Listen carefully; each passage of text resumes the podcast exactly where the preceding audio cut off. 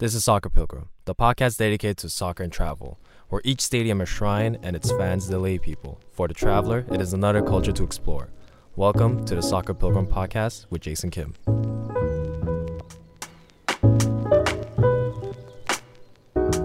Three, two, one. Hey everyone, welcome back to Soccer Pilgrim. I'm your host, Jason Jisoo Kim. And today I'm here with another friend who is also a Manchester United friend. And the more I think about it, I have a lot of Manchester United friends, and I feel like picking Liverpool seemed to be a bit of a social suicide. But I stand by it because they're the best team in England, unlike this man's losers team. And this man, his name is Sam, a very good friend of mine that I've known for uh, almost 10, is it has it been 10 years or more that we've known each other? 2009 was it 2010 no you can't i met you second year when i was a second so 2010 yeah 2010 Yeah, so like 12 years dude 12 years. Um but yeah welcome sam. Welcome to the podcast. I'm super happy to have you on. And uh thank you thank you. and first things first before we jump into some of the stories we had together about manchester united and liverpool uh let's dive straight into it. Why are you a manchester united fan? Why? Why? I'll give you you know i'm korean uh just like you uh, so if, if anyone who's korean or ma- who's male and korean around their age grew up watching Jisung Park or Park Jisung, right? And so just like that, because we are Korean and there's like one that was he was the only Korean playing in Europe. He's Yeah. literally the first Asian player for almost everything. First Asian player to win the Champions League. Yeah. First Asian player to win the Premier League multiple times, four times, mind you.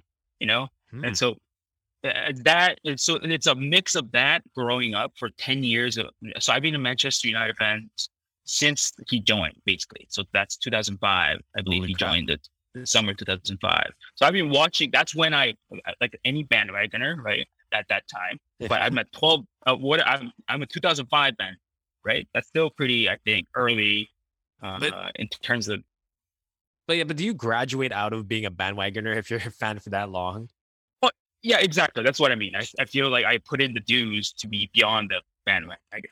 It, it's yeah I'm trying to say, Yeah. or trying to say. Uh, yeah, but uh, so to answer your question, yeah, I I love I just mix of that hero, well, you know, having that hero growing up as a Mhm. Korean, and then with the team, the type of the just the players that played during that time at the, in the team, is just if you look back, it's just phenomenal. The list of the names yeah and and the manager, bro, and that alone is should t- should tell almost any football fan that it that that alone having Sir Alex Ferguson as your manager as a team, that's just that's all you need pretty much. So true and they don't have that and they suck moving on right, right. So basically, a mix all those reasons is why I'm a fan of Manchester United. But then, like, were you watching it? I just got to put this in my head. Were you in Canada at this point, or were you watching it in Korea? I, I was in Canada at this point. I was living in Vancouver, yeah, at that time. Yeah, okay. Uh, and so I remember watching it. So I think it was even before the scores, the just the channel, the score, the you know the Canadian sports channel, the Yeah, score. yeah. I think before that came live, it was played on Sportsnet. I think. I think Sportsnet was around at that time. Right. It was on at like six, seven, eight, super early because it's on the Pacific it- Right. Oh, right. So much earlier. yeah. And so I, I remember watching it because that was the only way to watch these games. And it wasn't every game too. It had to be a big game for Manchester United to be playing, right? It's because they had, Mhm. you know, the Liverpool was big at the time, Arsenal was big at the time. Yeah. So it, not not every team they were showing because again, it's not it wasn't as there was no streaming, all that stuff, and and yeah. So And like, did you remember what the soccer scene was like in Vancouver at the time? I feel like it wasn't that big, right? Or it was, but no one like it was still very like niche, so like the Korean fan base, you mean? Uh, or just soccer in general in Vancouver. Oh, in Vancouver. Yeah, like no one's I, I don't think I had the only soccer people I knew were the people I was playing like recreational soccer Mm. with. And even those people didn't watch soccer. So it, it was not prevalent like at Oh. all. No one watched soccer. It, it was very rare to know anybody. I didn't have many and you know, you know me. I like I love soccer. I I love Yeah. I love playing soccer and so it it was kind of like lonely as a soccer fan growing up because uh, there's just no one around me that played soccer or watched soccer, right? Yeah. Because it was so unpopular. Like it, like no one watched soccer back then, bro. In 2005, 2006, no one Premier League wasn't as big as it is now. So It's kind of crazy to think that like, you know, this this week Canada played for the qualifiers and they won all three games. They're undefeated. And it's like, what happened, bro? crazy. bro. I wish this I wish this was happening when we were young. You know what I mean? And I was just like, maybe we could have been pro players. Maybe you could have played for the Whitecaps or uh, Pacific FC or you know, like you know what I mean? Like it's it's kind of it's kind of wild to think that. And um, but yeah, so you be, you you you start watching United because of Park Ji Sung, and then was he like your favorite all time Korean player? I mean, not Korean, your all time United player. Uh, yes, but also with a certain other players too, uh, if that makes sense. Because he didn't play every game, and so it was uh, while watching every game, you have to kind of like other the other players too, because he was never on. Sometimes, some seasons he was just never playing. Yeah, I'm, and so I remember this one time we had a conversation where he was like his performance was dipping, and you were kind of getting upset with the with the managing. You're like, you're like, the guy's getting older. He cannot just play big games. He needs to be playing more consistently at smaller games too, right? And I remember thinking that I Right. was like, I was like, oh, it's like, it's kind of a compliment that he trusts him for the big games. That if Park Ji Sung starts a big game, then you know it's a big game. But at the same time, it's like, but you kind of want to see him play all the time, right? right, but that that was more so later in his Manchester United career. In the earlier parts when he first joined, he just didn't play because he he, he was not even considered a big time like game player at that time. Mm. And so he would play the odd Carling Cup game, you know. Carling Cup. Oh my god. yeah, I think his first Manchester United goal uh, goal was at at a Carling Cup game. Um, and yeah, it, it, because he barely got any minutes in regular football at, in the Premier League. Man, uh, and like thinking of United then. Wait, wait, but wa- was your dad a United fan, or like how'd you stumble across Manchester United if it was so hard to find on Uh, TV? So when uh, how I found out about Park Ji-sung was through my cousin. So in 2005, uh, I think I was in Korea for the summer, Mhm. and my cousin, my male cousin, uh, he, he said he. That's when I talked to him about soccer a lot, and mentioned that's where Park Ji-sung first came up. That's the that's where I first learned about Park Ji-sung. Yeah. and then. Uh, it, that's basically what started. So my dad wasn't a fan of like he didn't watch soccer back then. He, he he's funny enough. He's a probably watches more soccer than I am now. right now with my mom. It's like their new hobby. oh, that's cool. Um, it's kind, yeah, it's kind of kind of cool. Uh, so we talk about that. Uh, and uh, yeah, he, so he wasn't a fan. Uh, so I learned it through my cousin, and that's that's from there I kind of took it on on my own. Uh, because he was Korean and it was kind of cool to see a young playing soccer and Mm. in like mind you Manchester United like that. Where was he before? crazy, right? He was in Eindhoven, right? Before going to United. Was yeah, it- he was at PSV Eindhoven with Lee Young Pil. Yeah. Yeah. Oh man, I forgot he. I totally forgot he played for the Whitecaps for like two, three seasons, and uh, and he came to Montreal once. And I remember all the Korean people. And one of one of our friends, or one of the guys we knew, Korean guys, like pretty much stalked him around Montreal to find out where he was staying at. Yeah. It- Eventually bumped into him. Oh man, what a creep! I think he he uh went to Ganadara, the restaurant. Yeah, Uh, the owner, that who's our uh, mutual friend of ours. yeah. He went to Ganadara. Yeah, the when the restaurant was. I don't know if I told you the restaurant. Uh, they closed it.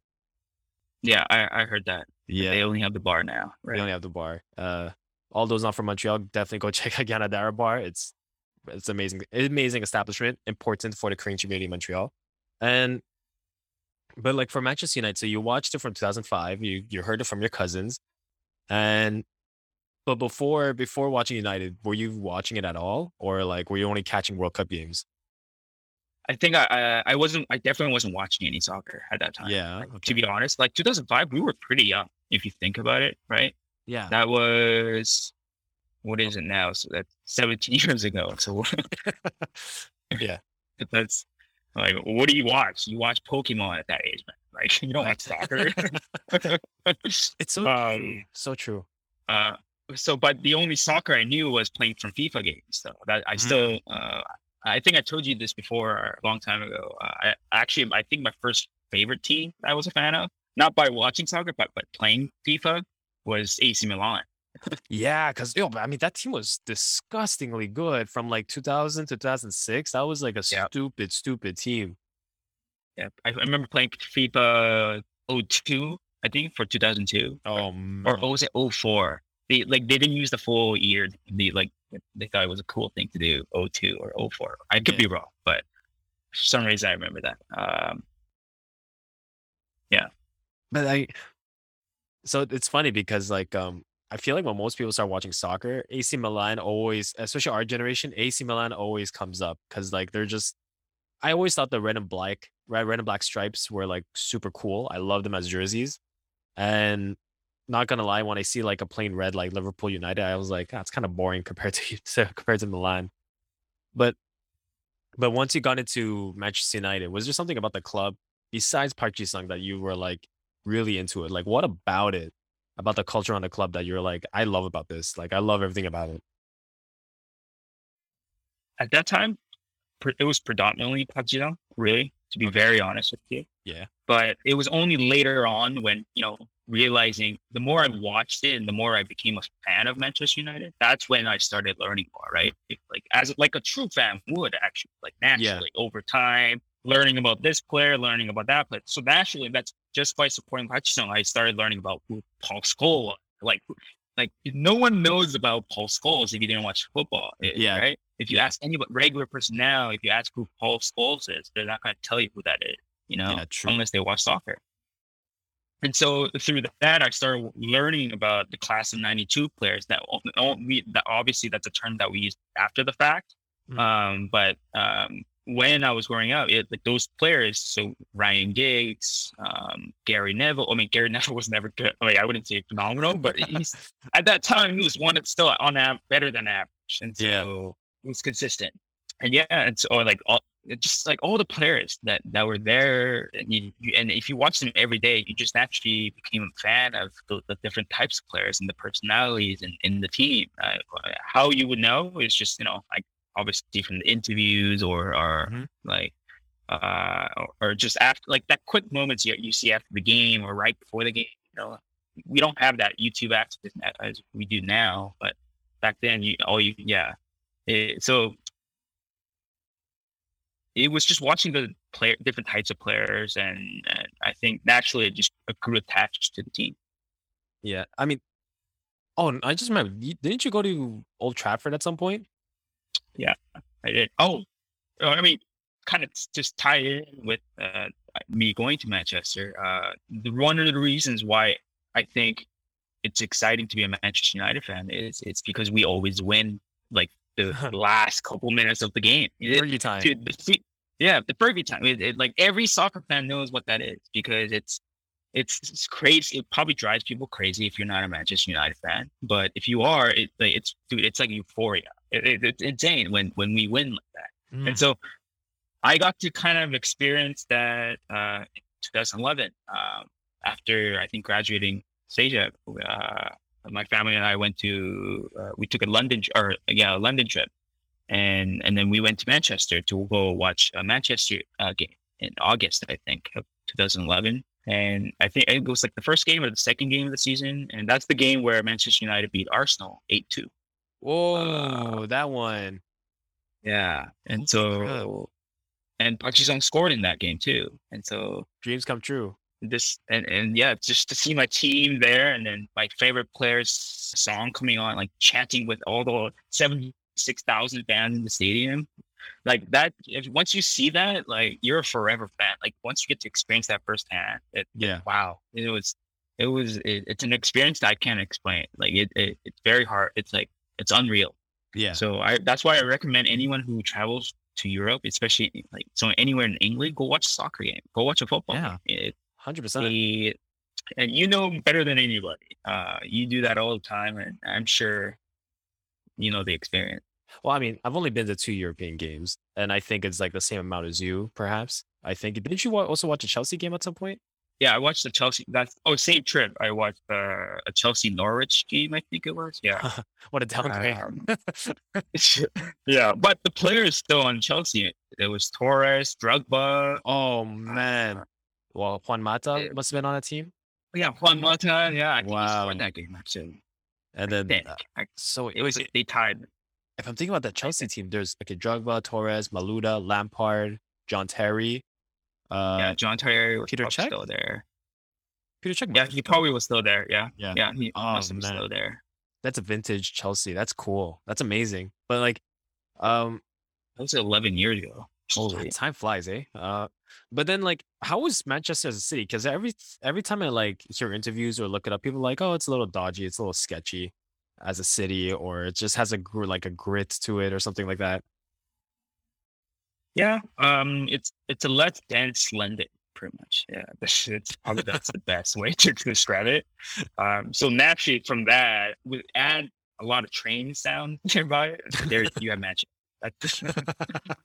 Great Thai food though. Like Thai food Great Thai food? bomb. Yeah, I had some great Thai food there. I forgot what the name of the restaurant was, but it was pretty bomb. Know, I was pleasantly surprised. I- Yeah. I didn't Uh, expect Manchester mm, Manchester United, Manchester to have good Thai food. Like Indian food, I mean, I feel like that's across the UK, but like not not Thai food. Yeah, yeah, I was pleasantly surprised. um, I, the past, uh, but oddly enough, the pasta we had was also like crap. Like that one time we had it. uh, but Thai food was good. Um, and city wise, yeah, it was great. I I enjoyed. It. I I am I'm so heavily biased. That city itself was nice. You know, it's so like I can't. I'm sorry, you're you're listening this through a very biased Manchester United fan. So naturally, anything ugly and bad just looked great. so Okay, I had a phenomenal time. there. So your experience at Old Trafford sucked. The city sucks. The Thai food's garbage. it's not good because of your bias. Yeah, for all I know, that might be true. but honestly, I, I loved it. I, I enjoyed the experience there. Um, I, I I think I told you this before. I once I may if I become super successful, I would love to have a temporary home, like a condo or something. Know, something something small that I can go there to go watch Manchester United games when, I, when I when I want to.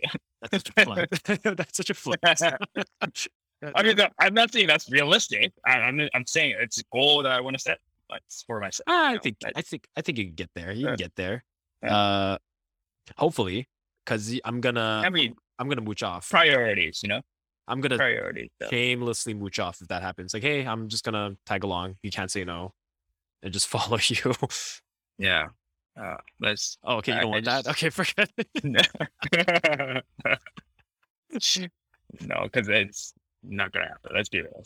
But anyways, you never know. You never know. But like, cause like I was um before the pandemic, I planned a trip to the UK. I, I don't I don't remember I told you this, but uh, I bought two tickets to Liverpool, and I was gonna land in London, spend a few days there, and then and then with a friend we were gonna go to Manchester, and then to Liverpool, and then I was gonna go to Scotland. That friend was gonna go back to London, and I was really looking forward to Manchester because I was I booked for one night, and I was like I just want to get a feel of the city and uh, a nice vibe. But the one thing I was really looking forward to to Manchester and Liverpool is hearing their northern accents. So, did you understand anything that a Mancunian said to you when you're in Manchester in their thick accent? well, the waitress at the Thai food restaurant was, I believe, Thai or some type of Asian, and so I couldn't really get the, you know. uh, I couldn't get the you know British the Mancunian uh, uh, accent. Not even at the game. I mean, I mean, I heard just just normal British accent. I couldn't really tell the difference. Like you know, everything sounds British. If you're not living there, you can't really differentiate Yeah. between Mancunian and, and and Scouse. You know, Yeah, yeah. but obviously, if you compare one by one, I'm sure you can. But like at that time, it just yeah, it sounds like every other British uh, accent, uh, which is cool, right? Like anytime you're visiting abroad, especially like the UK, it's just they sound so much more sophisticated just when you talk to them. You know? Yeah. I mean, I don't know. Because when I was there, I was like, it Yeah. it's it either sounded really passive aggressive or just really um how can I say this? Uh poetic in the cussing. I feel like the cuss words felt more poetic, like bellend. I mean, that's like a soft cuss word, but I just Mhm. always love that. Mhm. Like, oh, this bellend, this utter bellend. I'm like, oh, that's that's such a nice word. And then I realized it's like, Right. it's it's like an insult over there, which is a fun cultural experience. But uh, well, well, like when you when you started like watching Manchester United or learning about it, wa- was there like something about the culture of Manchester United that you really resonated with? It, it was yeah, it was just like that die like I guess the best way to explain it to explain also why I like Park way of playing is the never giving up attitude. Like just Mm. like a wild dog, just bickering, you know, uh, doing whatever the uh, the the owners kind of orders the dog to do, kind of thing, right? Like that that insane uh, work rate, and that's what the whole team did always. Uh, no matter how crappy they played, um, they always till the dying minute, you can just see them still like running as much as they can, and and and so seeing that that naturally, you just feel like something's gonna happen all the time. To the very last minute, you feel like oh they're gonna score eventually. You can just feel a goal coming, and when it does, that's why I say it's euphoric because when Mhm. it does happen, it imagine thinking it, it will happen and it does happen. More like every big game almost, and so it, and then seeing players that you watch every day or every week or whatever, once a week or every two two times a week sometimes. Uh, yeah, it's it's it's a great feeling, and so I always would say it was that that never never give up, never dying attitude of just relentless running. Uh, so that's why it's so hard being a Manchester United fan now. It's, it's like total opposite. Yeah, what do you think? What went wrong according to you? Because like I've been talking to a lot of United fans, and they've been giving me, they're all kind of saying the same thing, and the difference between the answers are all kind of nuanced. So what's your take? What what is what went wrong, or what's going wrong? There's no one thing, but at the very high level, it's the directors, the owners Yeah. of the clubs. I think Uh, everyone agrees it with that. really after 10 years of since Sir Alex Ferguson retired what 2012 so Yeah, that's 10 years now but basically the last eight years or so it was or plus it, it's just been insane management like um the the they were just trying to americanize the sport a little bit and just like not not not in a negative way but just just how american sports are run nah, you know um and so uh, that's not necessarily a bad thing because it works in the us right? That's why it makes a lot of money but when you're trying to do that in the midst of such a big global team and and, and uh, yeah, when you're trying to commercialize the beautiful sport of football it, it like it, it's naturally just not going to be successful right and so that's why having multiple managers and um, just poor decisions at the high level from Ed Woodward. Thank God he's finally leaving his role. Um, but then there's still rumors of him still having some type of minor role, um, just to avoid the public eye a little bit. Um, so that, that's kind of annoying, but it's not confirmed. So, but yeah, it, it really comes down to the high level uh, management, and so either I think it, it will change now slowly because they're finally kind of changing internally of uh, having to hire a technical director, a football director, whatever you call it, uh, who manages the football side of things, not just the business side. Because Ed Woodward was balanced between the business side and the football side, which is Oh. amazing at the business side. The, foot, the football side, he was just terrible. He does. He's just not. He doesn't know the world of football, and so naturally, he's just Yeah. gonna mess up. I mean that makes sense. How many center mids that could play a number ten do you have on the team? Like Juan Mata, Pogba, Bruno Fernandes, Donny Van de Beek before he went to Everton. Like you, like all these center mids that kind of play the same position. You know what I mean? Like it kind of and that would all make sense. Where there here's a man who's better at business but not really about football. It Kind of reminds you of Club de Foot Montreal a little bit. But anyway, we move from that. um, um, but but okay, so that's like a front office. So you think front office issues they're Americanizing it a little too too much. But what about like on the field and training and like management, like team management and whatnot? Yeah, it's I don't know. Every single one failed, right? So like, what can I say? There's nothing really much to say. Then it's been all of them failures. Um, what was the first one? David Moyes. Oh my God, that was just horrible. you know? So like, how could? Oh wait, but I think anyone who follows Sir Alex Ferguson is just naturally going to fail. You're just being compared to the greatest manager of all times. Yeah. And so, and then we had like what with Ryan Giggs for a couple months, and then that doesn't really count. Uh, and then what was it? Was it Jose Mourinho right after? No, Louis Van or Louis Van Gaal? Uh, oh yeah, Louis Van Gaal. Uh, just He's we we need to stop hiring old managers. Yeah, we need to stop hiring like old managers. We need to find someone a bit younger. Uh, you know, like someone like Thomas Tuchel. You know, someone of that caliber. But there isn't one. I would say right now. Uh, I actually was not a fan of Thomas Tuchel, but now I am. Uh, yeah, more so. This Chelsea team is really. I mean, yeah, they're in third right now, but that doesn't matter. They're just playing amazing. It's just fun to watch. It's, yeah, I just enjoy watching Yeah. them. It's just fun when they play. Yeah. When they don't, oh, it's horrible. But So, how did you feel about uh Solskjaer and now uh Ragnarok or Ragn Ragnick, whatever was it? Is Ragn? Ragnick, Yeah, Ragnarok. Ragnick. Yeah. Ralph Ragnick, RR. Uh, it's a shame that Ole Gunnar Solskjaer had to leave. Uh, had to, you know, had to had to be sacked. Um, as a true, you know, I didn't necessarily grow up. I watched him only his last year of retirement, that 2005 season. I think was his probably or 2000. I think he played in it one more season, 2006. So I only had maybe watched him for like almost two seasons. And so, but anyways, to see a former player that I kind of watched to be the manager of the team, I thought it was great. Like what he did in the beginning was great. You, he had a remember it was like 14 games or something. Like he like it was a good run they had. You know, just Yeah, true. that's why because he was fighting for his job, right? Because he was only an interim manager at the time too. Ah, yeah. Um, okay.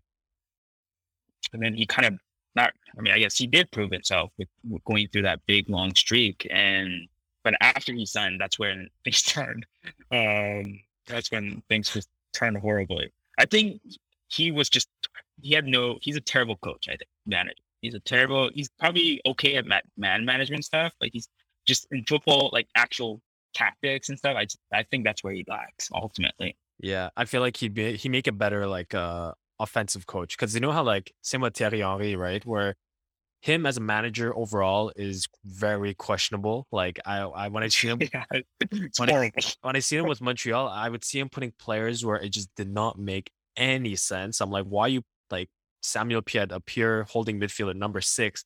He puts him right mid. I'm like, what? Why? Like, what are you doing? And um, I don't know. That doesn't make sense. But then he's an amazing forward coach for Belgium, and Belgium scored the most amount of goals uh in the 2018 World Cup. Seven different players scored. So I'm like, yo, as a forward coach, like he's amazing. So I feel like Solskjaer might be better that than anything. But then like if if Rangnick were to go, who would you replace him with if you want a younger coach? Like you want Zidane? Well, he is gonna go because he's only interim. Uh, Oh yeah, true. he's gonna see. I think he's uh he's staying on until the rest of the season, and then he's uh, switching over to that football director or Okay. whatever they call it. They have so many different names for it. Technical Yeah. director or Sporting director. sporting director. This is GM, um, right? It's snack- just- It's just GM, right? it- no, it's a new it's a new position because it- Huh. Football wasn't as commercialized back in the day, and so they didn't never needed that one person could do every business side and the football side. Now that Ah. the clubs are getting so much bringing more money and it's getting more competitive, you need you know higher skilled people. You can't now you have to delegate, and so that's why they have with two branches now. Pretty much. Oh, okay. That's what all every t- single team is trying to do. At least the big teams, right? The big, big teams that that are commercialized all over the world. Yeah. Um, you- your Real Madrid, your Barcelona, you know. Yeah. Yeah. Not not your Man Cities. I feel like they started that anyway. Um, like, oh, actually, okay. How does it make you feel that City is just so amazing? Knowing that you've been Actually- a United fan since 2005. like I, I, I, it sucks, right? As a rival fan, it sucks. It's horrible, but I, I, I. There's two sides of it. As a Manchester loyal Manchester United fan, I, I hate it, right? Because Yeah. it's like our direct rivals, literally winning the league every single year almost. Yeah. Um, and the manager is just phenomenal. The players they have is the bench is just beautifully curated at this time Yeah. um, just very balanced. Uh, and it's uh, and so it sucks as a rival fan because that core we're that's what Manchester United is ultimate missing. We individually we have phenomenal world class players too. It's just that they don't gel together. That's the main difference, and and that really comes down to like the management and and the higher up position. Um, but yeah, it just Mm. it sucks. But then as a football fan, I, it's great, great to see because yeah, the oil money sucks, but it's it it, ha- it has made the sport more competitive too. At the same time, Yeah, you, fair enough. You, you, you have to see the other flip side. Naturally, it's yeah, it's not like it's not the it's not the natural way of doing it, right? But then like everything, money enters competition no matter like sooner or later. Yeah. Yeah, true. And so it, it, it's it's just that's just people how when money gets involved when money gets involved it just turns like that and so yeah unfortunately but it's great uh, i i think there's you got to just look at the positives of, of it too um, Yeah. and and man city like you right you can watch beautiful games right they the football they play phenomenal right you you watch manchester city games I try, they- I, I they try play not great. to. I try not to because it's like it's like it, it's like it's like one of those things where you watch, you're like, man, you're so good. Like, it's it's almost unfair. You know what I mean? Like, it took Liverpool forever to to get to where they're at now. I mean, granted, it took Man City forever to get to where they're at, they're at now. But when Pep Guardiola came, it was almost overnight. They're like, oh yeah, we're we're just like English Barcelona the way we play. Actually, no, the first season people shat on Guardiola like, oh, you can't play that tiki taka here.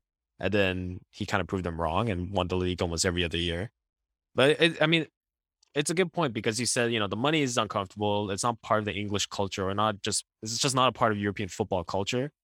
But it does make the game competitive and more fun and more interesting. That's why the whole Newcastle thing felt really awkward to me because I, I saw, I see it the same way as you. It's like, I don't feel comfortable that here's a, you know, a country with who's done a lot of questionable human rights things, uh, which is probably a fact at this point. But you know, the money pumping into Newcastle, that a lot of those fans kind of really were waiting for something like this, and you know that the signings they'll bring might make their game better. Not, I'm not, I, I don't want people to think that I support this. I'm just, you know, sort of speaking objectively here. Um, yeah, I, I that's why I'm interested. Let's see how you uh, Newcastle United ends up uh, playing at the end. But then, but going back to Manchester United, uh, how do you feel about Paul Pogba? I love him. I know. I grew up watching him. Uh, I've seen him literally leave Manchester, come back. It, you know, so. But it sucks that he had so many problems with injuries and, uh, and so he hasn't been had it. I don't think honestly he just had enough. He had enough time, but also he had he didn't have enough good time, is what I'm saying, to gel with the team and grow into the team. And I think it's kind of too late now. It's beyond the turn. It, it will probably requires so much mental ability to overcome where he is right now. And so I, I don't think he had that. He, he's a in terms of his football skill, he's a world class player. But mentally, I don't think he's he just it it's just not the right environment for him. Is uh, Huh. I'm not saying he can't do it. I'm just saying it's probably not the right environment for him to have to have that urge to fight for everything, you know, to put to be a Manchester United player. Um, Again, I could be proven wrong, but from just the performances, the way his man he lets his his agent talk for him, like if, if you were playing for Manchester United and you were a diehard player who who who, who bleed for the club, uh, those are the real Manchester. That's like the actual Manchester United player, like that. What defines a Manchester United player to bleed for the club, to do everything for the club. Um, and so with Pogba, you just you don't see that. Um, Hmm. uh, yeah, and again, that's arguable, but just No, from a I- fan's view, that's how I see it. I kind of agree because when I spoke to another Manchester United fan, uh, her name is Janelle. She she brought up that uh, there's probably too much money given to these young players, and it sort of made them into celebrities, and so makes things a little too comfortable for them. Whereas you know you know what I mean. Like when he was at Juve, he had to kind of prove himself to you know to say like I'm a professional footballer. I decide I you know I have to convince them that I belong on the starting eleven. Whereas for this one, they did a huge music video they made him to a franchise player and they don't build a team around him and that's where i'm like what's what's happening like what are what are you, what are you guys doing over there and um but also another player cr7 do you like the fact that he's back or do you think it may have disrupted something do you want the loyal fan answer or do you want the I'll- rational football? So I'll- I'll give you my loyal fan. I love it. I love that he's back. It's like again, it's like Pogba coming back times ten. Like Yeah. it's Cristiano Ronaldo, right? He's the he's the actually guy I watched growing. 2005 when Park Ji-sung and Cristiano Ronaldo were head to head fighting for the left side of the field. Park Ji-sung at one point was built in a better form and playing more games than Ronaldo at one point. Obviously, that way, way, way. That comparison can never be. But at that time, you got to understand, Cristiano Ronaldo wasn't the same player that we know now, right? That's Yeah. when he was still very young and very growing, like especially 2005, right? He only signed 2004. um, from Sporting Lisbon when he was 18 years old. Um, Mhm. and so he uh, he was he was still developing. So obviously at that time, so like him and Park Ji-sung were uh, comparison uh, were being compared. Park Ji-sung was leading. Funny enough, Yeah. very short. Uh, but then what's the rational side? Oh, the ra- and the, the rational side is it probably got Ole fired. I think. I think when Ole he ended that previous season pretty well with that team finishing second. He had Martial performing like the, the team itself was very good. Like Bruno Fernandes was in great form, or coming back to great form. But then I think Cristiano kind of disrupted not the locker room per se, but I think just the formation and the team how the team played. Uh, see they see they lost that natural fluidity in the team in the team, um, because they have to make have to shift around in all the ways. And and then obviously Ole being a loyal servant to Man United, he also has feelings for Cristiano Ronaldo, who is a legend, who himself is a legend at the club. Obviously, he's going to play every game yeah. right? And and so that disrupted where Mason Greenwood was playing. That disrupted where Rashford was playing. Like whole team, and then Jordan Sancho coming also made it more difficult for Martial. That's why Martial's now left. You know, and and Yeah. definitely has disrupted the team. So rationally, yes, it has messed up the team. But I still want to believe as a loyal fan that it can still work out great. Yeah. I think I well, when you said some of those names, I think Jesse Lingard should be should leave. I, I really think Jesse Lingard should leave because uh, when he was at West Ham, he looked like I was like, oh, this is the guy we've been waiting for, and it's clear that United's like doesn't have room for him. Pogba should probably leave too, but Mason Greenwood's gone forever. Like his career is over. That that, that fucking idiot. Like he, uh, I'm just What a shitty human being. dude. Like I But just anyways. yeah, like it's just um actually as a Manchester United fan, how did you feel when you hear heard about that story uh the the news about Mason Greenwood? I, was- I was just like I was shocked, First, just appalled. I mean, I, I I think how I found out was some post on like either on Twitter, I think, or on Instagram. I think it was Twitter. And then I saw the actual audio because it was right underneath the actual post. And so I heard the audio. That when you hear the audio, it's it's so bad. Yeah, It's, you can tell that's him, like because I've I've seen his interviews. I've seen you know, um, it, it just sounds like him. Obviously, it's not video evidence, but it's just audio of it. I mean, it sounds like him. So like again, he they he could be like I'm not defending him, but but anyways, I'm not going to defend him. But but uh, that's your lawyer but I'm saying like Your lawyer side was kicking it right there. uh, uh, but I, I, he's a shitty human being. He needs to go to jail. So as a Man United fan, I, I mean, first thing I thought beyond a fan, just horrible for the human person, Yes. the girl who went through it. Um, and then as a football fan, it's like, or the Man United fan, oh my god, like he just took the mantle from Ryan Giggs. It's it's that number eleven. It's oh like my god, right. there's some cursing with the number 11 man um and so he's phenomenal talent that that's lost now forever um just it, it, it is true which i think is ninety nine point nine nine nine nine nine nine percent true that it did happen um yeah uh it's it's bad It's it's just uh, it's a shame it's a a shame. shame. It's a shame because like the when when I when I read the news, I was like, I I thought of it this way. Obviously, with everything you said, I thought it the same way. But also, I thought about like as like an athlete, as a performer, you know that only this is a very not everyone gets to play for Manchester United. Not anyone gets to play for Manchester United. You know what I mean? Just from like as a soccer player perspective, obviously the human aspect, I don't think I need to say more because we're all on board that I hope she's okay. Well, I know she's physically okay, but I'm talking about mentally. I hope she's okay. Really, I hope she'll bounce back. And and and just like you know, a lot of children, a lot of young boys, especially us two, who've always dreamed to play professionally, professionally at some point in our lives, know how hard it is to get to that level, and know dudes who've tried to get to that level, and they just couldn't make it. And you have this guy who gets there, and just lack of bad word, just fucks it all up because of his just stupidity and just his his shitty behavior and it's and I, I was just really upset i was like it just it's it's just a flood of emotions just kicking in i'm like what are you doing man like what are you doing it's uh it's really upsetting and well may it's funny. well it's not well it's not funny but like um number 11's curse also seems like number seven jersey is a little cursed too uh at united because i wouldn't say that but he's back. So we'll, we'll see. It's not that it's not written in stone yet. Let him I mean- let him finish the season. I mean, Di Maria. I mean, he was amazing his first few months, and then like it just everyone turned on him because he was being played out of He's position. a snake.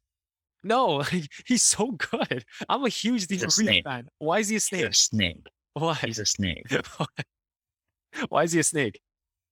He's just a snake, man. Like he he the club bought him. I think he was like the most expensive Like player at some point. Uh, It was something outrageous. I can't remember at that time. It was Yeah, Right. He not the most ex- player in the world. Like at first, like, it was like a British record or something. Some record he broke. I forgot what it was. Um, but yeah, he broke. it. It's like Manchester United paid good money, and then he played okay at first, and then he just fell apart with Wenger. He didn't get along with Wenger, and then uh, was just a terrible man. So it's just naturally going to happen when you have sensitive guys like a snake like that guy. Um, and he he makes some snarky comments about the team and about Manchester United after he left. Uh, Yeah. and so and you know, there was like games he played against us where I think he got one of the players shoved him into like the boards and like it was the whole stadium was like cheering. it was uh, I, I feel. Uh, I mean, and it turns out he was right about Manchester, and no, he wasn't. I mean, his career didn't go any better afterwards. So well, I don't know. He's been. I, again, I'm speaking as a as someone who really does. I am a he went to a farmers league. He went to a farmers. okay, yeah, but like he's he did amazing. He almost won the Champions League. I mean, okay, I have to emphasize the almost because he lost to an amazing Bayern Munich squad because that Bayern Munich squad is just Alphonso Davies. Almost doesn't mean anything. Do you know who almost won? Tottenham Spurs. They almost won the Champions Dude, that was the most So- boring final ever. Did you watch it? It's, yeah, it's the worst Champions League oh, probably Oh, that's ever been Oh, played. boring. I was I was so disappointed because I was like, oh man, I'm gonna watch Liverpool win their sixth or no, their seventh. No, was it sixth? I think it was their sixth. Their sixth Champions League. And I was like, oh, it's gonna be exciting. After that Barcelona come back, and then they, you know, they get a penalty two minutes in, and then Tottenham did nothing. I kind of wanted Tottenham to score because I knew Liverpool would score again because they're just a better team. But I was like, just do something. I want to see. A, I just wanted to see Son Heung-min score. That's all I wanted to see. I'll tell you from what I remember because I watched a lot closely because uh, Son. Yeah. Um, Harry Kane was injured and then he just came back. Literally, that was the game that was coming back from injury. Yeah. Injury or I, I think it was injury, but it could be a red card or some type of No, it was suspension. injury. Maybe I think it was an injury. I think it was an injury. Um, and so and I knew, and he at in that season, Son and Kane didn't play well together because Huh. just the way Pochettino plays his football there, Hmm. those two didn't play well, never well together. It was very rare. It was Okay. only after the fact um, they started playing like through Mourinho. They played. I mean, they played well together still, but just not as well. Yeah. not as, as efficient as as Son was when he was playing alone. Uh, when Harry Kane was not playing. Yeah. Uh, when he was injured. Um, so having Harry Kane back, I I really think disrupted the team how the team played, and that's ultimately yes, having the best, better, that great world class player strikers always the probably the safer choice. But I think ultimately it's like that going back to that Ronaldo question. I that it disrupted the team. I honestly think so. Hmm. Do you? How bad do you At, want at that time, at that time, at that time? How bad do you want Manchester United to buy Son, Heung-min? uh, I mean, I would love to, but I think it's too late now. He's Yeah. he's thirty or turning thirty, um, and so he's just in his prime right now. And so I either they sign him this summer or, or never, but I don't think so. Hmm. Um, if I was in Son's case, I would definitely try to move to a big club just for his last move. You know, last year, two, three years of prime of playing well. Yeah. Um, but although I do think players nowadays can play longer, better, Yeah. but not that much more. Like maybe a year or two at, at their prime, Yeah. but nothing like like, they could play longer, but at their prime is what I'm saying. Uh, you know, Yeah. I mean, like, Um, I mean, the the players who do keep who keep playing longer into their thirties are kind of freaks of nature. Like Benzema's proving to be that. Besides Ronaldo, Ronaldo's just a freak of Mhm. nature. Um, Modric, like he's still playing amazing despite being like 34, 36. So I was like, dude, like you shouldn't be playing like this at that age. It's it's crazy because like when we were younger, Zidane retired at 34, and that was considered old. And Yeah. now 34 seems like, oh, yeah, but now 34 is like, oh, that's doable. You can do it. Yeah. Which is kind of it's kind of weird when you think about it. It's come a Yeah, long way. 30s, yeah, 30 was so old back. Yeah. If you turned 30, people thought your f- career was basically done. Like 31 was like goodbye. Yo, it's so sad. uh, like Definitely changing now. Yeah, changing. Yeah. Uh, I mean, it's good because I want to be able to see the players that I loved growing up watching continue to play, you know, uh, Ronaldo being one. Well, I mean, Messi's kind of weird. Messi's still amazing, but he kind of s- slowed down a bit. He's a little lazier. I don't know if you find, I mean, oh man, my Barcelona friends and Argentina friends would get so mad of the, what I'm saying right now, but I, I just, I just feel like he walks more than he runs. Messi. Yeah. Yeah. Like the last few games I watched It's- play.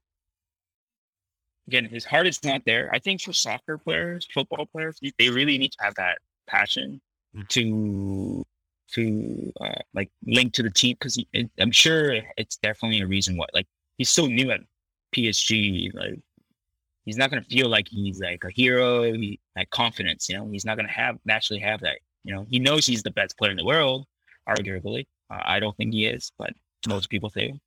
Uh, you know who I'm gonna pick. Uh, biased again. Uh, Mo Salah? who? Mo Salah. I don't know a Mo Salah. Uh, Mo Salah's phenomenal. I'm very jealous of him at Liverpool. He's so good. but like who would have thought he would have been this amazing because like he you know you know what i mean like he he went from like basel to chelsea then rejected by chelsea two clubs in italy comes back to england and liverpool and it scores like 40 50 goals in his first season in all competitions it's like what not even ronaldo did that like who does that So let me tell you a little history here. History lesson. oh, please Two, two of the best players in the Premier League right now. Who would you say it is? Mo Salah is one of them. Who Yes. who who is the other one? You would- would you say arguably on a consistent basis? On a consistent basis, historically like uh, no, like in right now, right now, in Right last now? kind of two seasons. There uh plays for Man City. Uh, it should be easy. well kevin de bruyne Well, yeah, it, it it by pure performance, you would have to say like Mo Salah and Kevin De Bruyne.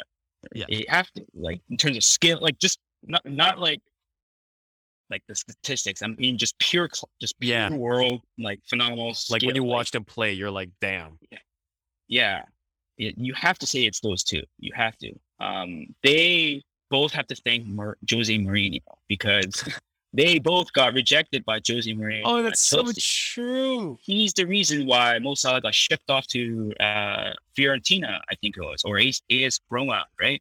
Was it Fiorentina first, and then he, he went to AS yeah Roma? fiorentina first then roma yeah. Um, and then uh, Kevin De Bruyne went to Wolfsburg, you know, and that's where he fucking teared it up, like both of them yeah after they went abroad. Uh, and then I'm sure that's where they got ignited from all the shame they got from Jose.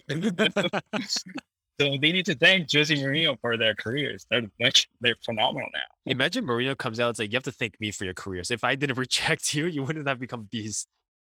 Yeah. So do Watch Luke Shaw, Pogba has been the world's best player. I'm just kidding. It's over for them. um, Uh, if anyone listening to this don't know what that reference was, they both got outed by Jose Mourinho basically throughout their careers. how did you feel? How do you feel about Mourinho as coach and how he left it at United?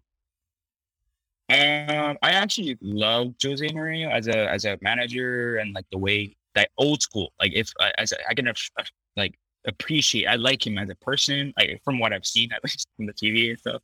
Yeah. Um, but I think he's too old now, old school. Like I think that his type of soccer is just it doesn't compete well with the type of soccer that's around now. Yeah. Um, uh, that I think that type of soccer that he plays is just uh it doesn't yeah it's just it's not fun to watch anymore and so um yeah i mean so again as a real loyal fan i liked him but then I also from a rational point it was horrible it just team point was not playing well again Yeah. it- Yeah. but again he has a lot of reasons he, he brought the team to second place again so he did a good job he did a phenomenal job and he won three trophies with them Mm. that that year was Zlatan, uh, with when Pogba was actually playing a lot. Uh, Luke Shaw was uh, that actually that's the year Luke Shaw was putting put into a corner. yeah. Uh, uh, but yeah, No, I understand. Like, um, oh yeah, actually now we saw him live at Ann Arbor at the Michigan Stadium. Oh, we did. Oh my crap. Oh, yeah, we did. I remember. Okay, see him live. I remember. Um, I'm gonna tell a story from my perspective where you just, I think, DMs me out of nowhere. They're like, "Yo, I got tickets to Liverpool versus Manchester United at Ann Arbor, Michigan.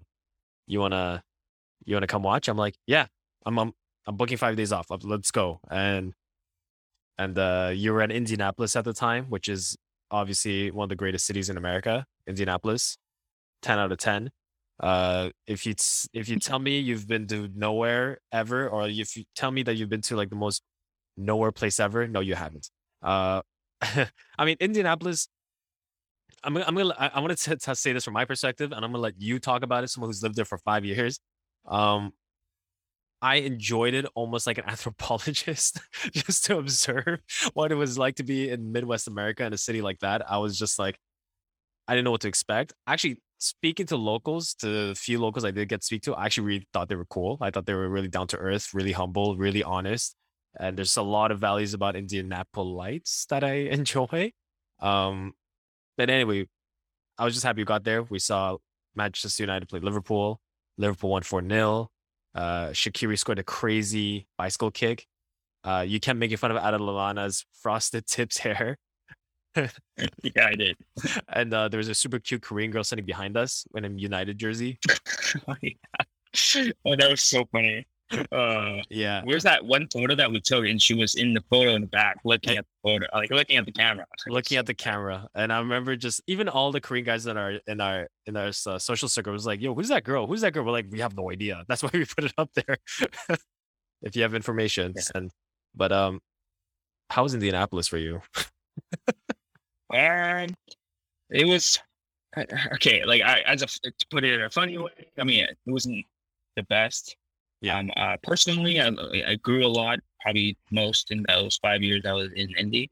yeah Um. Uh. So it, it, it's a different world there. It's a Yeah. it's a, it's its own bubble. Uh. definitely agree yeah like- And so. oh, It was a culture shock for me to go there when I first because it, it, just, it was so wide America. Um, I'm saying that in like just a neutral way, like no negative con. I mean, there's pros and cons to everything, right? There's Yeah, pros and cons to every type of atmosphere, environment. that's Um, is it racist? Yeah, lots of racism, but like, it, right, like, but I don't think it's like so much more racism than anywhere else. It's just, it's, it's just you see it more because you're the, the you know the token agent everywhere you walk in almost. Uh, Mm, obviously not by the school, but if you just go to a restaurant, usually like you and I would be the token agent or or one of the token agents there like almost all the time uh, all the time. And so, I mean, you and I both grew up in very multicultural, very diverse cities. So, going from that to just all white people, uh, it, it was a different, you know, it was a culture shock in a lot of ways. Because again, if, if you have that, that means you have less diverse food options. Um, and so you only have the big chains, uh, Panera Bread, uh, uh, Jimmy John's, all these American brands that I've never eaten growing up in Canada. yeah Uh, but uh, and so I mean, and so you you kind of have to I had to adapt to that city, which I did. Um, so I and I grew to love it. I grew to love where I live because you don't want to hate where you live. Obviously, you can hate it for what it is, but you can also you have to still try to enjoy the better parts of it. that's fair you're less toxic than i am i guess um Right. the- I mean, could you imagine how negative that is, though? Right? Like that's yeah that's true I had like to think about. I hate obviously right. If you have to ask me point blank, did you like the living there? No, I, I didn't like living in, but uh, uh, but I it was a good growing time. It was a good growing Yeah. it has its charm. Lucas Oil Stadium is probably one of the most beautiful stadiums. that- Like I'm not even just saying this. It's like on the exterior, I think it's one of the most unique and most beautiful stadiums I've seen. I think it looks really cool. Red brick, big glass panels. I mean, you've been inside, and I saw the pictures you took inside. It looks amazing as a stadium. It's beautiful. Yeah, India has its charms. India has its has charms. its charms. It's, the best way I could describe it, it's it's it's probably just a suburby city okay. um, that's quiet. Uh, not a lot of people, not a lot of traffic. You have to drive everywhere almost. Mhm. Uh, and yeah, and that's pretty much it. And that's why people enjoy it because it's quiet. Um, crime's a bit high, but only in areas, certain areas. So if you avoid those areas, it's fine. Yeah. Um, and so like Carmel, Indiana, I think was voted like one of the best cities to grow a family in the U.S. And how far that is Indianapolis? It's like 20, 25 minutes. It's not that Wow. far. It's just right up. Yeah, it's just 25 minutes from downtown. Carmel, Indiana. Uh, Carmel, Indiana. I think Carmel, Indiana also is known for having the most, or one of the most. I think someone said the most, but Indiana people always say uh, they have the most something. Uh, they have the most uh, roundabouts. Uh, in, That's a weird fact. That's such a I know, weird fact, but it, it- there are a lot of a lot of roundabouts in Carmel, Indiana. Huh. Okay. So you're It's efficient. It's efficient. It's efficient. Yeah. I mean, that's efficient. good. Uh, I feel like a city's infrastructure reflects how do people think, uh, and also its uh, certain economic, uh, its economic realities and its population realities. So it's like, all right, cool. You got a lot of roundabouts. That means when it comes to driving, you're efficient. So smart. I I appreciate that. But I feel like I'm really pulling threads here. but but um what do you remember from that? Okay, but going back to Manchester United and uh, Liverpool at Ann Arbor, what do you remember from that game? I remember a lot of people, like a hundred thousand. There's a lot of people, and it was weird being amongst. It, it wasn't as lively of a live uh, atmosphere. It was very. American. It- It- Yeah, it was a, exactly. That's the best way to describe it. If you've ever been to an NBA game, that's basically what it felt like. But times whatever, that many more people. yeah, So um, I think the Liverpool fans actually were singing. So there was a good crowd crowd of the Liverpool fans that were singing. Yeah. songs.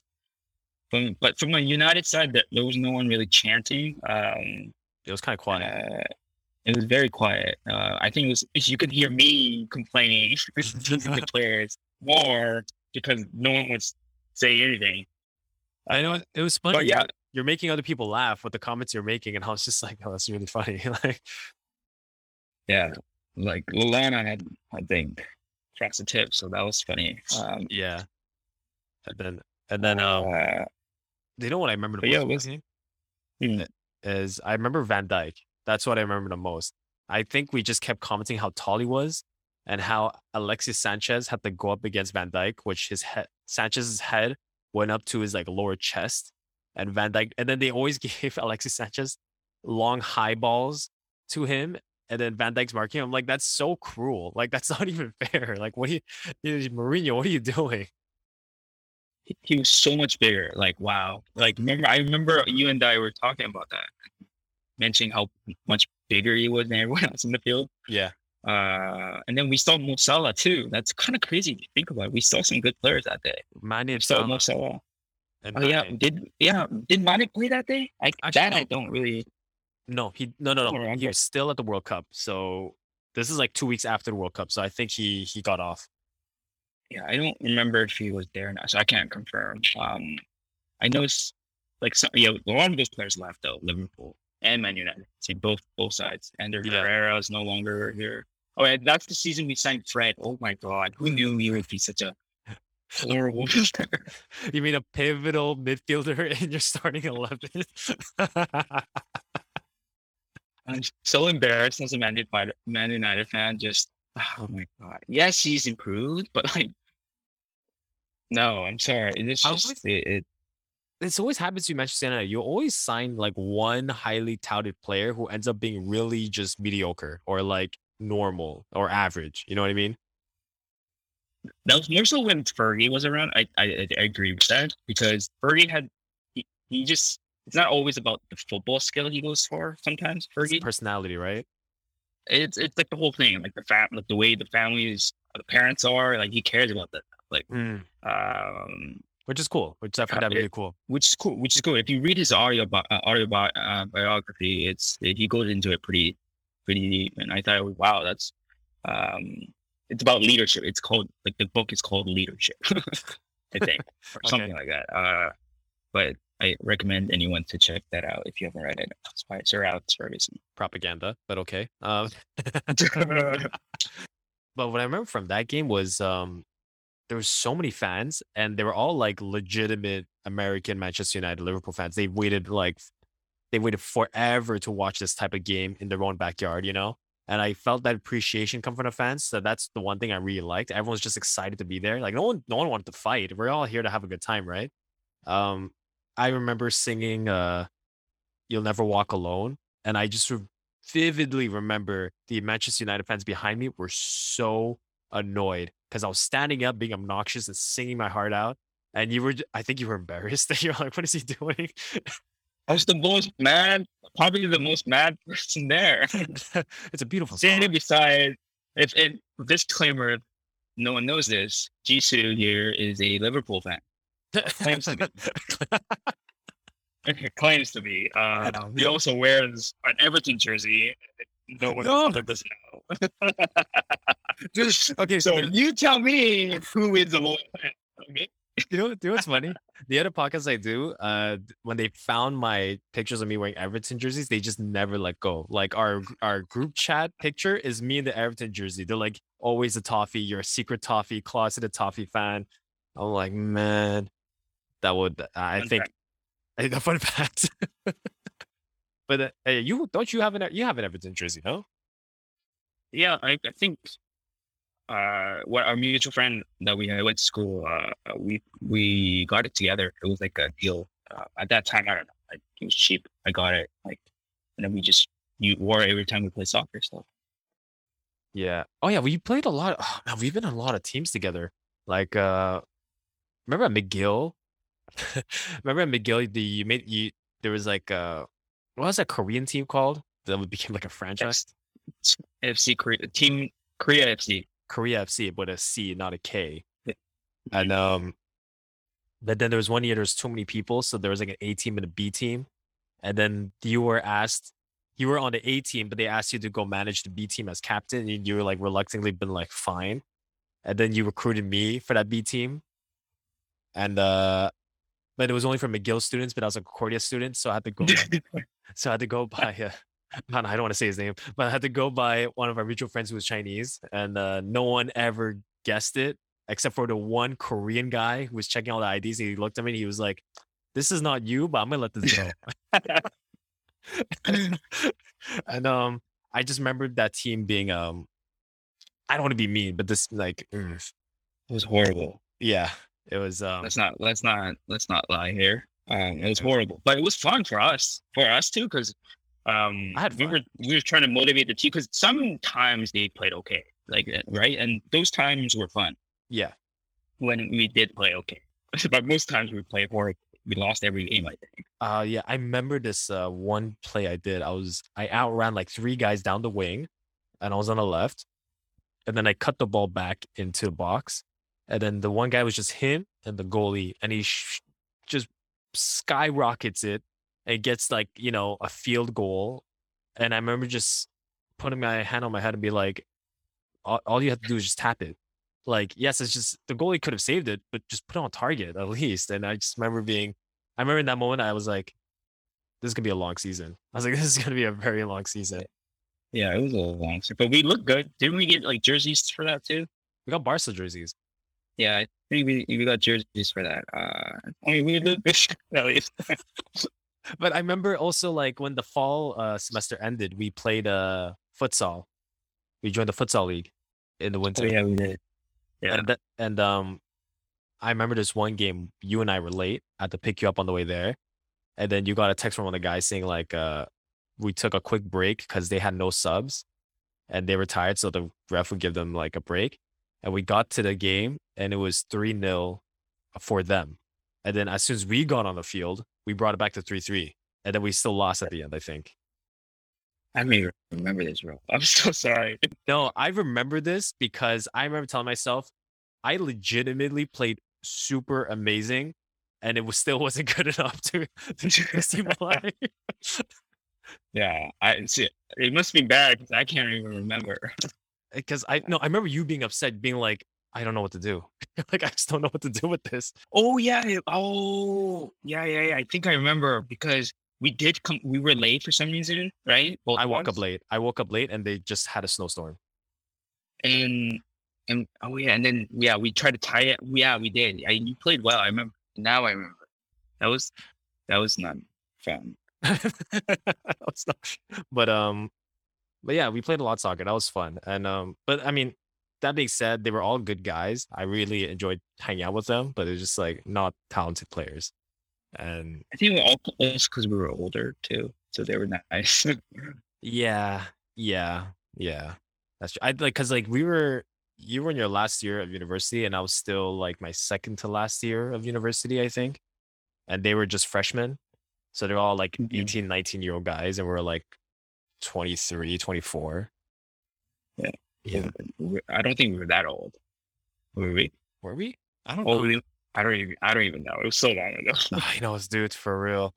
Um, but yeah, like uh, but I I do like I really miss those days. I really do because those were those were really fun days. Uh, it was just it was because I knew that because for me at least I was like I knew I I ne- when I look back, we didn't really play that much together because you'd always go away for the summer to Edmonton or to Vancouver or wherever. And that was the when like all the seasons would start. And that was like the one time I was like, oh, I get to play with Sam. This is exciting.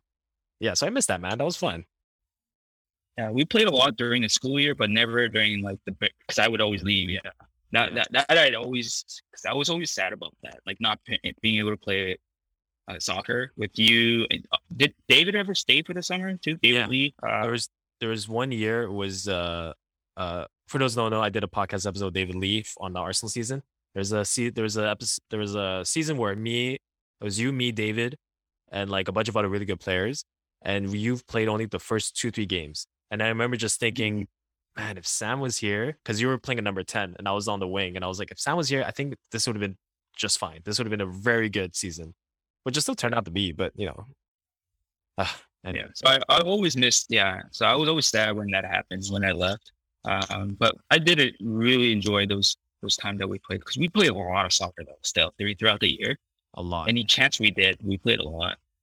And then there was that one time you came uh, to visit from Indianapolis and you played with my LaSalle team. And one of my friends was like, eh, yeah, one of my friends was like, yo, uh, your friend Sam, is he is he looking for a team? I'm like, he lives in Indianapolis. They're like, we really needed someone like that on our team. I was like, I'm gonna let him know because I know it'll make him feel better. So yeah, we were yeah. I remember you telling me. Yeah, it was it was so much fun. I came to visit and we traded jerseys. Remember that? You Oh, got yeah. the Indy Eleven jersey. Yeah, and the I got 11. the The impact jersey. uh, the the Impact jersey, and then we played in it. It was so fun. I remember. There, do you remember that volley I had that game? Oh, Dude, you impressed time volley. This you impressed the crap out of my team. They're like, why is it? They're like, JK, why did you bring him on the team? I'm like, because he doesn't live here. He doesn't live here. Mm-hmm. You- This hurts. dude. That's when I started. That that you know why I was playing better. It's not because I was better at soccer at that time. It's what I was just more fit. I, I Yes. was doing like six miles. Remember the time when I had that like Dude, couple years in? I was just running all the time. Yeah, Remember? I remember. And so that that was it. Yeah, that was when. That's why I missed that. oh my god, yeah. But um, okay, Sam. So we're pushing almost over an hour, and my cat starts scratching my Mhm. door. So uh, now I'm starting to end this podcast with two questions. So the first question, yes. uh, besides Old Trafford, what soccer venue do you really want to go see in the world? Like, what's the top of your bucket list? Besides Old Trafford, I definitely want to go see Bernabeu. Um, just. Mm. as a loyal football fan, you know, I think the Bernabeu has a lot of history, and I think it's worth checking out. I, Hundred percent. the atmosphere. When I'm saying, I, I, I, I think when people are listening to this, they need to recognize when you go to these stadiums, you're not going to the actual, it, only the stadium, but you're it's the atmosphere that you're going for. Yeah, And so going to those kind of stadiums is just it really is a phenomenal feeling that you can't really describe anywhere else. It's only in a Yeah. football match I think you get to see that. And so so uh, I would love to see the Bernabeu. Um, I would love to again. I would want to go see the Old Trafford as many times as I want. I yeah, of course, of Uh, course. Um, uh, but other than that, yeah, I, I, n- no other place really. uh, I thought, oh, I want to go visit because Old Trafford, it's probably the best stadium in the world. So Uh, okay. Um, and um, and what game? What's like the biggest game that you'd put on the top of your bucket list, including Manchester United, like that has happened already, or, or just like any any game, like a big derby or classic? What game do you want to watch? Like that's on top of your bucket. oh, to go. Oh, I would love to watch two types of games. First, a Champions League game final with Manchester United. I Yeah, of course. Just and the other one is a South Korea World Cup game. Uh, like Really? a knockout round. Yeah, I, I Mm. definitely want to be want to feel that passion Mm. like the other side of being a Manchester United fan was being a national team fan, a Korean national team fan, and right. it was Yeah. good time, good time. And so I would love to go see a World Cup in person where Korea is playing well. Okay. Yeah. Okay. Okay. Okay. Okay. Yeah, that's good answers. I, I didn't. I didn't. For whatever reason, I didn't expect the Korea national team answer, but it makes sense for sure. But anyway, um, Sam, thank you for coming onto the podcast. Thank you for reminiscing our uh, our journey together in some in some ways. Uh, It's been a, you know, it's been a while since I've seen you, and I'll see you in May, hopefully soon. Um, any any last parting words you want to leave before we uh log, sign off? Yeah, uh, thanks, thanks for inviting me. I had a great time. Um, I football is amazing. Football is life. I hope if you really watch football, you can really enjoy it. It- It's a great sport to sport. Yeah, hundred percent. And for everyone listening, uh, thank you for being an audience. Uh, please don't forget to follow and subscribe Soccer Pilgrim uh, on Spotify and on Instagram, uh, or on Apple Podcasts or any or Google Podcasts, whatever podcast stream platform you have it on. And as always, thank you for being an audience from Montreal. This is Soccer Pilgrim. Thank you.